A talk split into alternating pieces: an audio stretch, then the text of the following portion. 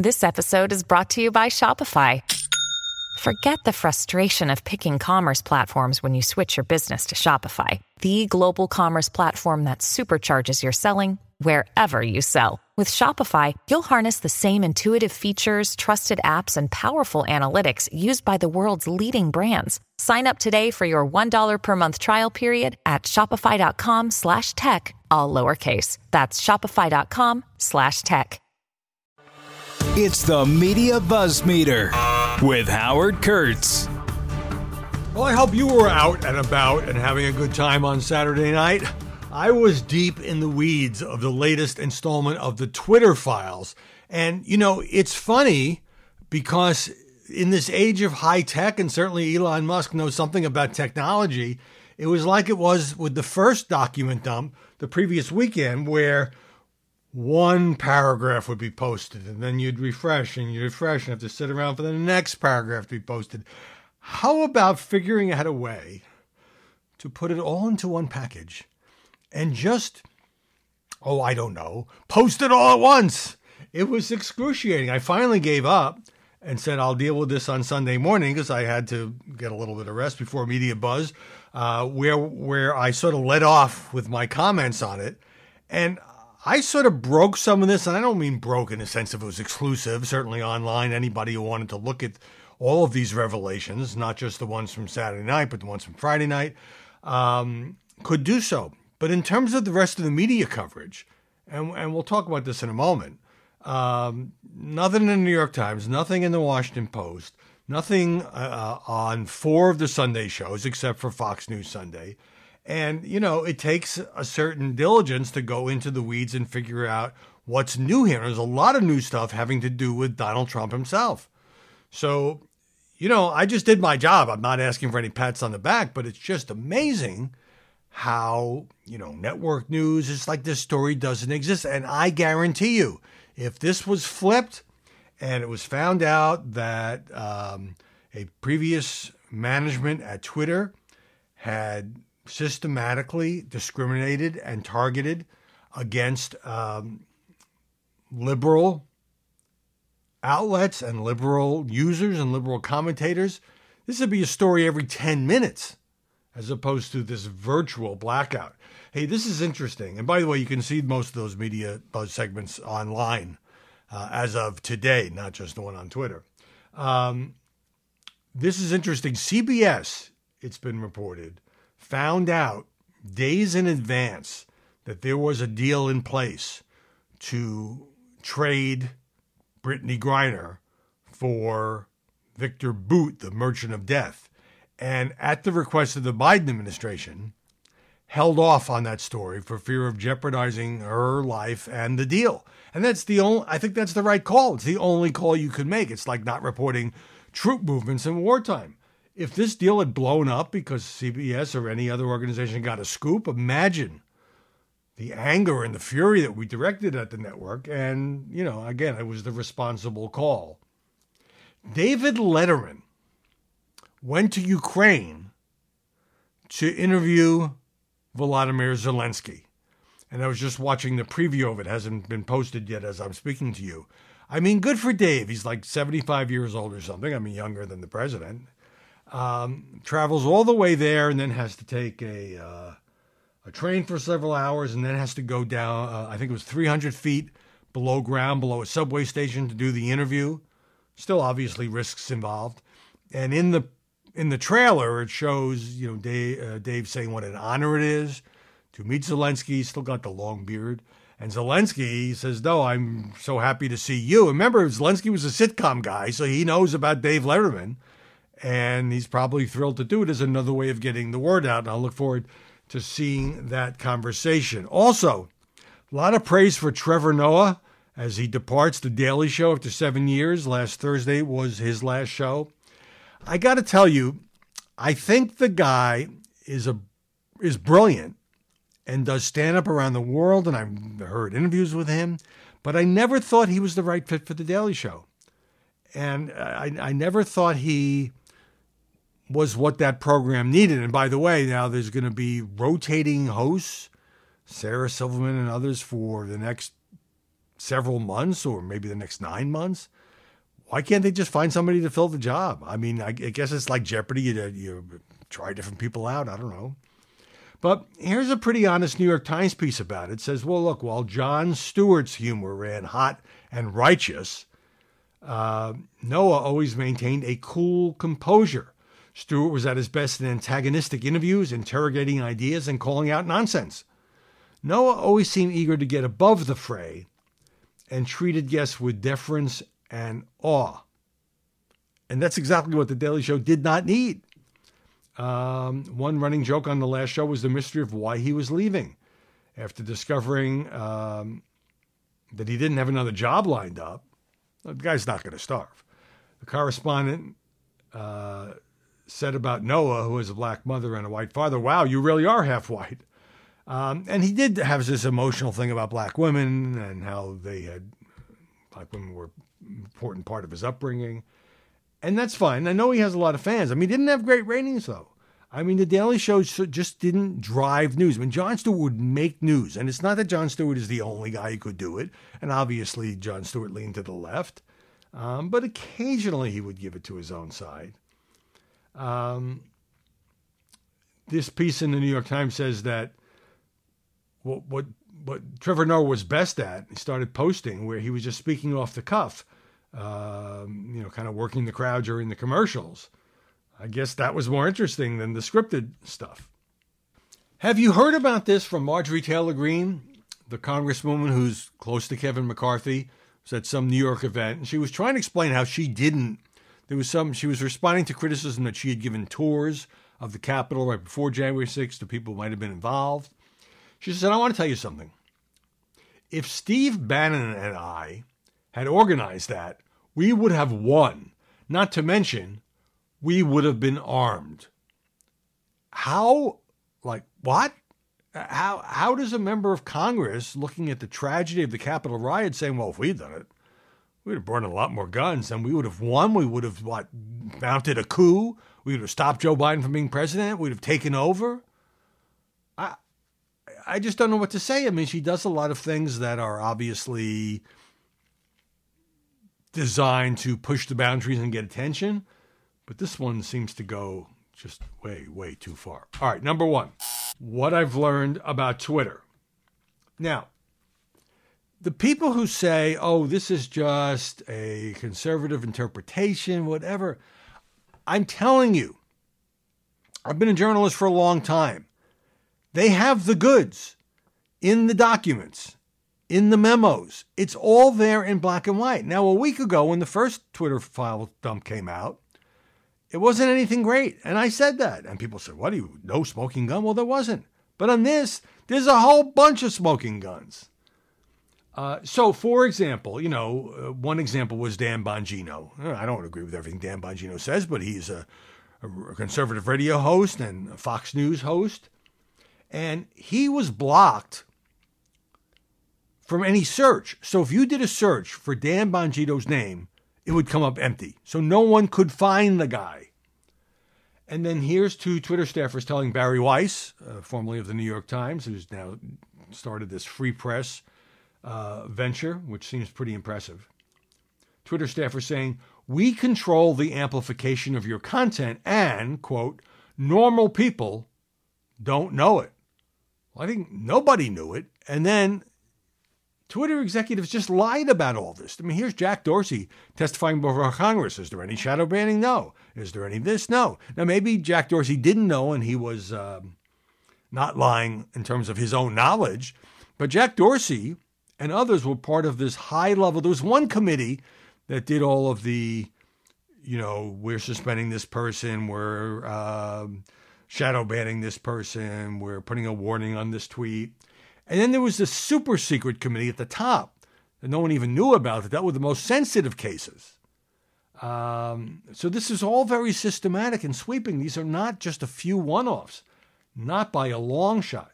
So take this guy, Yoel Roth. He was the trust and safety director and recently quit. Now, um, he once said there were actual Nazis in the Trump White House. And he he told his colleagues the news. Again, this is from the documents uh, that CEO Jack Dorsey had approved a five strikes and you're out plan to permanent, permanently ban someone. They didn't have a plan before. So people asked, well, can we ban Donald Trump after January 6th? Uh, and, and Roth replied, no, you can't because he's only got one strike. He needs four more strikes before we can personally ban him. That was the policy on January 7th, I believe. The next day, boom, forget about that. Trump simply abolished the rule and banned Trump for inciting violence and dropped the public interest exception for world leaders. You know, Charlie Gasparino said on my show, there's, you know, various ayatollahs and despots who still have accounts on Twitter. It, but just the way in which they bent their own rules. Like one day it's you got to have five strikes. The next day, screw that. We're getting rid of Trump. And Roth in the back in the back and forth in these messages said, "This is the thing everyone wants." There was just one junior official who said, "Well, this is a slippery slope." Because it's not rooted in any policy. Now, look, some of you may think, yeah, look what uh, Trump incited violence on January 6th, and he should have been banned. It's now two years later, and if not for Elon Musk, the permanent ban would have continued indefinitely, I guess, even though he is the only declared candidate for president. Now, here's more from these files. About a week before the 2020 election, Yoel Roth and Twitter started suppressing the reach of Donald Trump's tweets. This is before he even lost the election and well before January 6th. And as time went on, more and more aggressive action was taken. Remember, this guy was the president of the United States at the time. And Roth and his compatriots were using their tools to not make sure that nobody could see Trump's tweets, and certainly the media, you know, publicized a lot of them, but just to make sure they weren't shared or they were harder to find. They just suppressed it, and they had all of these Orwellian terms, uh, de-amplification and visibility, visibility filtering. Think about that. Visibility filtering means people don't get to see what you post on Twitter or at various levels. It's just, it's, you know, it's censorship is what it was. Now, another, and so on January 6th, when Trump tweeted to the protesters, go home, we love you, you're very special, one Twitter executive said in the back talk, in the back and forth. It's gut wrenching. He's a horrible human being. That was their view of Trump. Um, at the same time, we learned that Yoel Roth was meeting weekly with the FBI, with the Homeland Security people, with the Director of National Intelligence.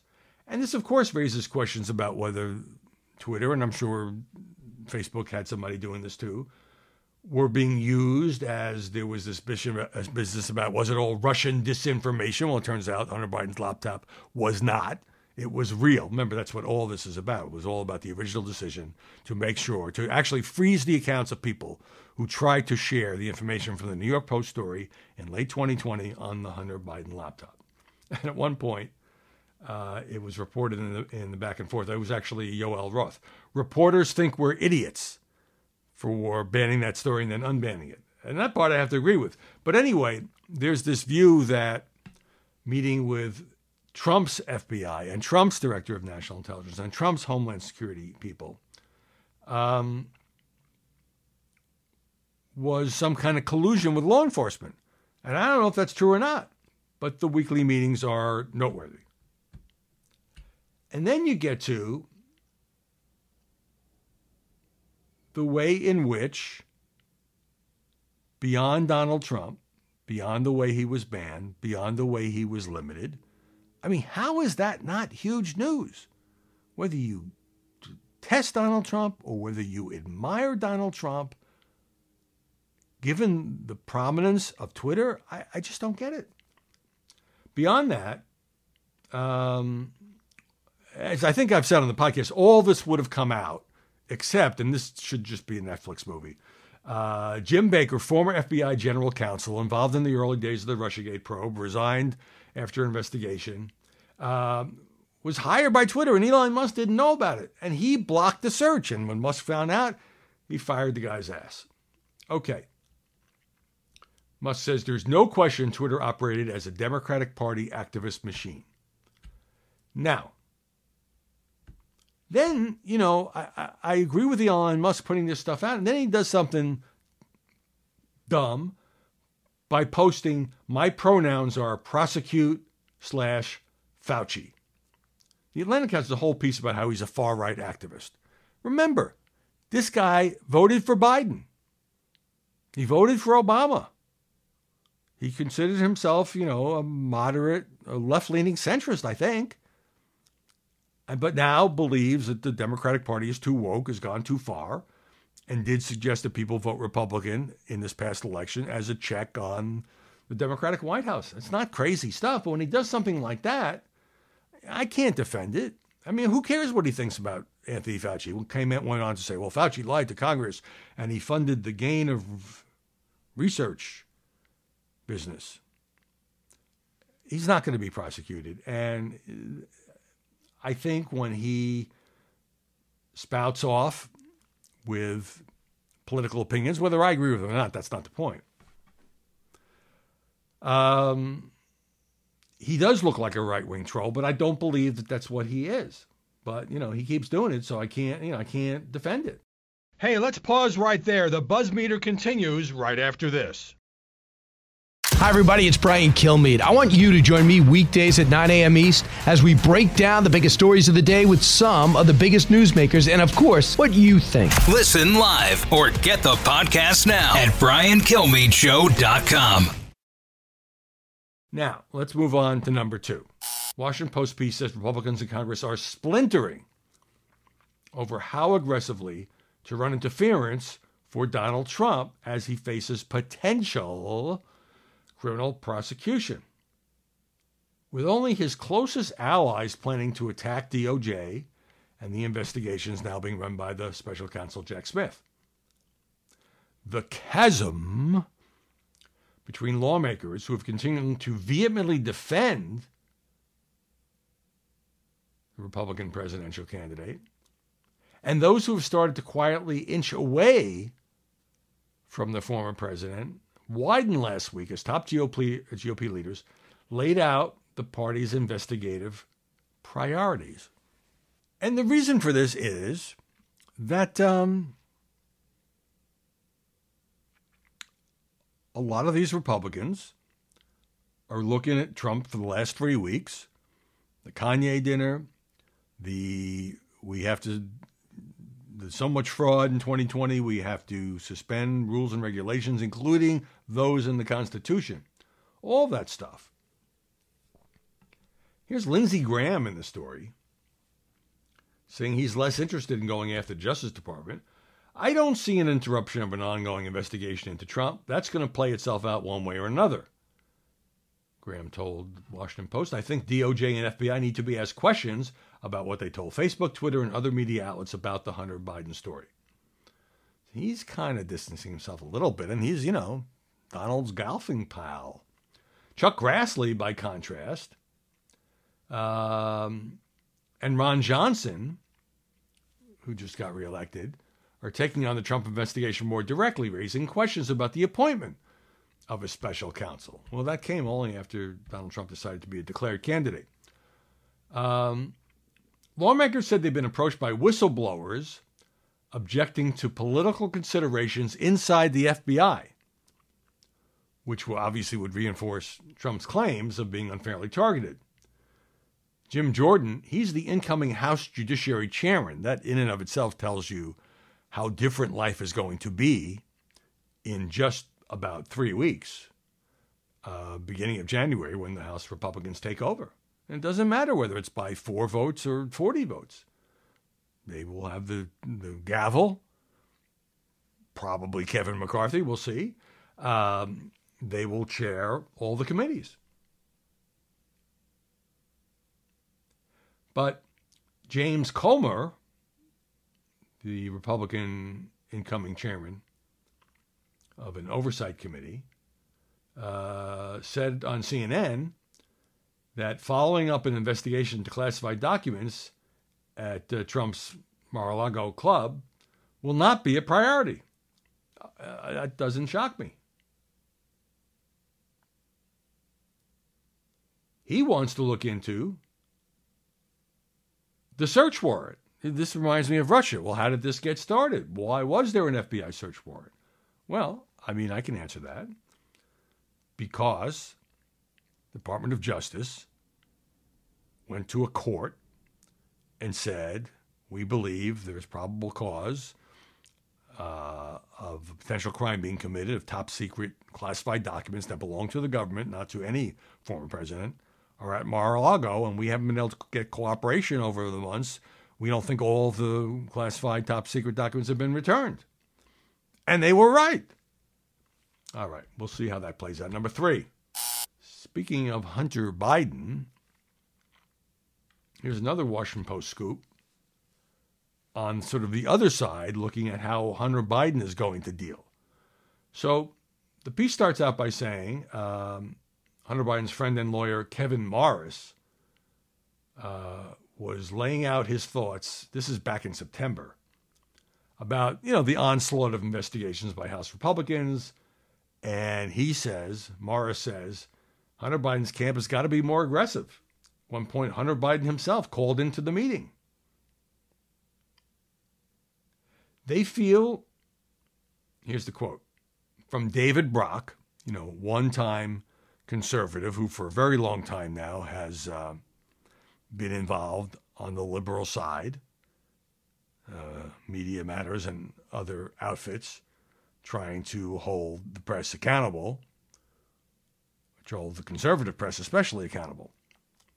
David Brock quoted here as saying, they, the Hunter Biden people, feel there is a whole counter narrative missing because of the whole Hunter hater narrative out there.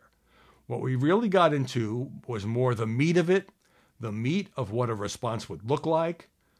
Brock was going to plan, was going to create a new group, Facts First USA, focusing on these House GOP investigations.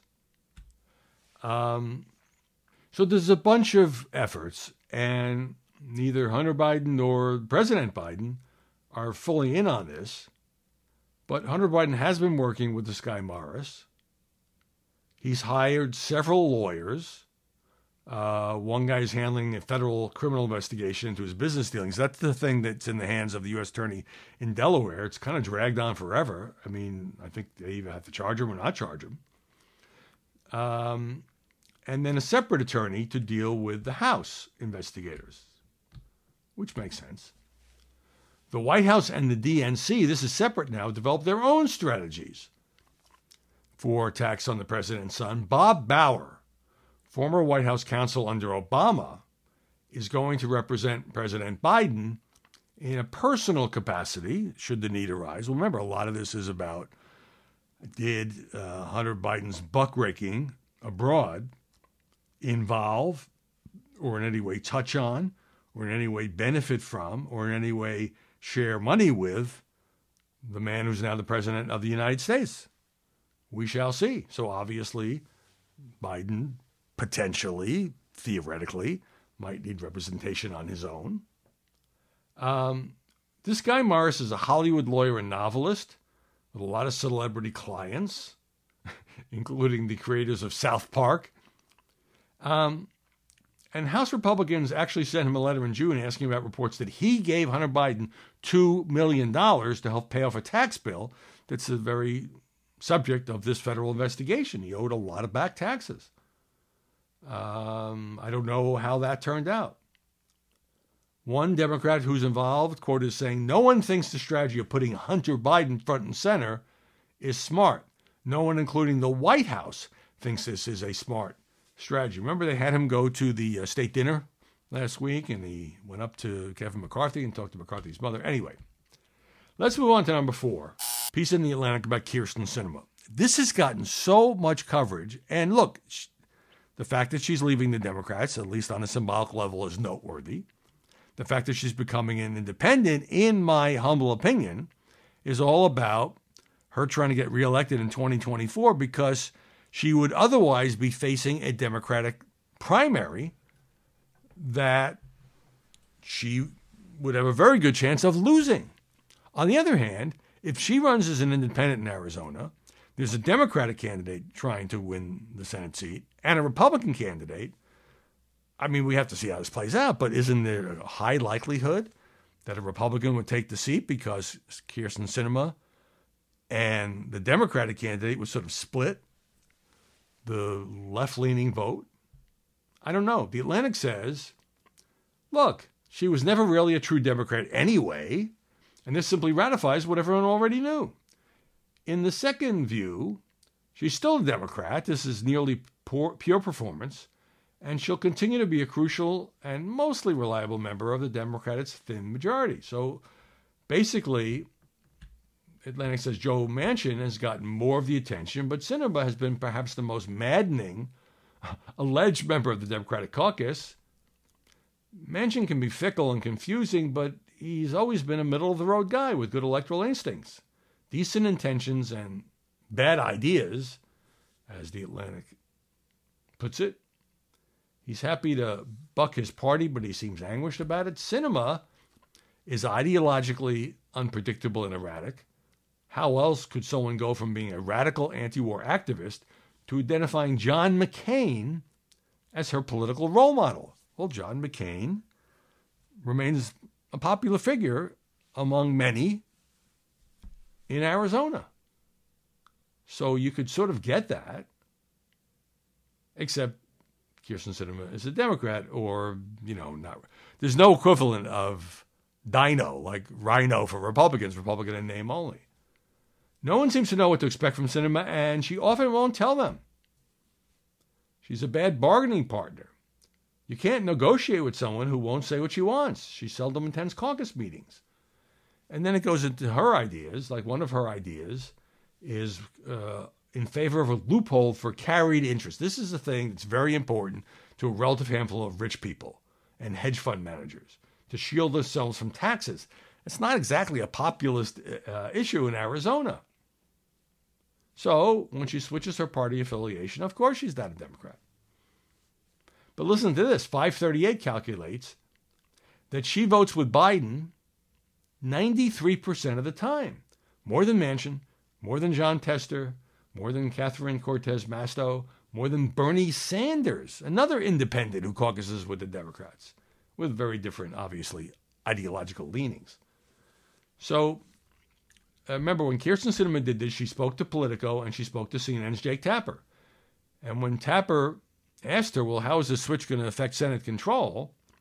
She says, that's a kind of DC thing to worry about which, as the Atlantic says, is a funny thing to hear from a United States Senator who works in Washington. By the way, poll in September found she has a 37% favorability rating in Arizona, 54% unfavorable. So this is about not having to face a Democratic Party. And it's a long way to go until the fall of 2024. Hey, let's pause right there. The buzz meter continues right after this. Hey, number five, and then I'm going to get to the Royals. I should have teased that at the top. President Biden's 10 uh, month effort to free Brittney Griner faced stubborn resistance, not just from a Russian government, but from his own Justice Department.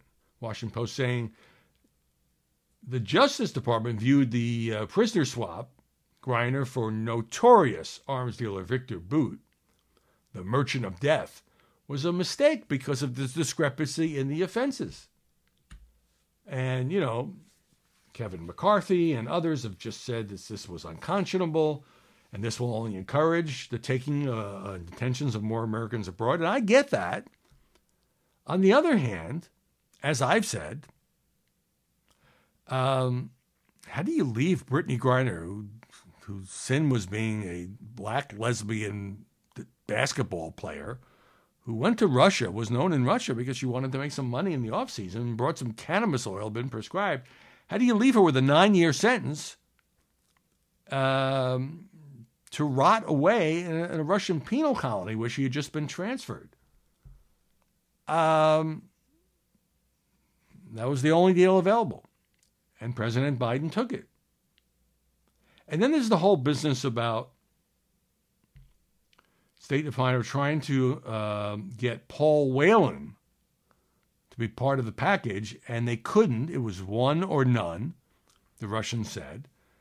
They couldn't because Moscow considers Whelan a spy, which he is not, and we don't have a Russian spy to trade. And, you know, a lot of conservatives said, oh, this is a terrible, what about Paul Whelan? Biden abandoned him. Well, the Whelan family, family has said that it's disappointed, but that it's happy that Brittney Griner gets to come home. And Paul Whelan's brother said President Trump was in office in 2018 when Paul Whelan was seized. And the number of times that in public, President Trump talked about getting Whelan out in 2018, 2019, or 2020 was zero. And basically feels like President Trump's criticism here is unwarranted. Trump has said he was offered the deal of exchanging Paul Whelan for Victor Bout and wouldn't take the deal. So there you have it. Now, I watched So You Didn't Have to. I watched two episodes of the Harry and Meghan Netflix series, you know, which has caused this just explosion in the British press. How dare Harry say that he married for love? He was followed what was in his heart, not getting somebody who would fit the mold of the British family, which his brother and others, I think, taken as a slap that that they didn't marry for love, and you know, kind of things like that. Now, because I'm about to criticize them, I'm going to say two positive things first. One is there were two areas I, I, thought I would never have any sympathy for these this couple because look, they get to have it both ways. They leave the royal family, but they're still world famous because of their titles, and then they get to come to the U.S. Uh, made a huge lucrative deal for Spotify that didn't work out. Now there's a multi-million dollar deal with Netflix, and they get to vent and make these little videos, and isn't that great? And live in some palatial estate in California. All right. First of all, I did feel sympathy for them about having to deal with the paparazzi. There's a lot of footage of, you know, the paparazzi constantly chasing them, especially Meghan Markle. And it's a lot to deal with in your life. And their conduct is often outrageous. And you can't help but think about, and Harry has talked about, you know, it was the paparazzi essentially who killed his mom, who killed Princess Diana. As they, I mean, they would get in cars and chase a car that Diana was in, and they do the same thing now. And it's scary, given the way that Diana died in 1997. What an absolute tragedy. So, on that front, I feel sympathy for them. And the second was about Meghan Markle's race. That there were, when, you know, she's of mixed race. She has a, a black mother and a white father from whom she's now estranged. And there's footage of this in his interview with her mother, who seems very feisty.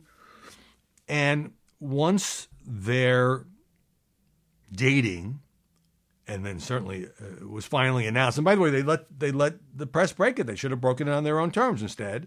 You know, as they were dating, and Harry was sneaking her into Buckingham Palace, thinking, I mean, knowing it would leak eventually, but just so they could have some alone time. I mean, that wasn't a great strategy. But anyway, you see headlines from all these papers and you hear commentators and presenters in the UK talking about, you know, how she's a black woman and how's this going to play and criticizing her. And, and at, uh, behind a lot of that criticism, I think, was certain racist vibe. So, not two things I felt sorry for them. Beyond that, it was basically, woe is me, you know, um, we've had such a hard time and we did, we did our best and, you know, nobody liked us there and we had trouble with the family because they're so reserved and the British press savaged us. And here's the thing here's the bottom line. And look, some of it was cute and interesting. There was also a lot of filler where they would just go back and show pictures from the Meghan's upbringing and how she went back to her old school in California. In any event, here's the bottom line. They portray themselves, both Prince Harry, who grew up in the family firm, and American actress Meghan Markle, who you can see is very smart. They both say, Oh, we had no idea that we would have trouble once we were in the British family. And we had no idea all the demands that would be put on us. And dealing with the British press, we had no idea. And it's BS, folks. Of course, Harry knew, and of course, Meghan Markle knew. They're just pretending to be naive about it so they can play the victim. What a shock to find out that there were royal duties that we had to constantly do and that we would be chased by the press and we had to deal with the uh, tabloids and that uh, we would live in this sort of gilded cage. Ah, it was all a shock to us. Yeah, right. Come on. And that's why I think a lot of people, you know, ordinary people, not, who, you know, people who think they are ungrateful to the British royal family, that's why I think it went too far. And nobody can watch this and believe that, that they were that naive. So come on, give me a break, as we say in America. And as I will now say, thank you for listening. We got an extra story in there. I try to give a, you a bonus when I can. I appreciate the chance to talk to you in an extended way. You know, on, on yesterday on the show, I just kept having to hit commercial breaks. That's the nature of television. Not complaining about it, but I would have liked another 10 minutes to talk about Twitter, and I would have liked more time to talk about Brittney Griner as I did uh, with Martha MacCallum and everything else. So, with that, I'd appreciate if you'd subscribe if you're not already getting this podcast, and we'll see you tomorrow with more Buzzmeter. Listen ad free on Fox News Podcasts and via Apple Podcasts, and Prime members can listen to this show ad free on Amazon Music. Kudlow on Fox Business is now on the go for podcast fans. Get key interviews with the biggest business newsmakers of the day. The Kudlow podcast will be available on the go after the show every weekday at foxbusinesspodcasts.com or wherever you download your favorite podcasts.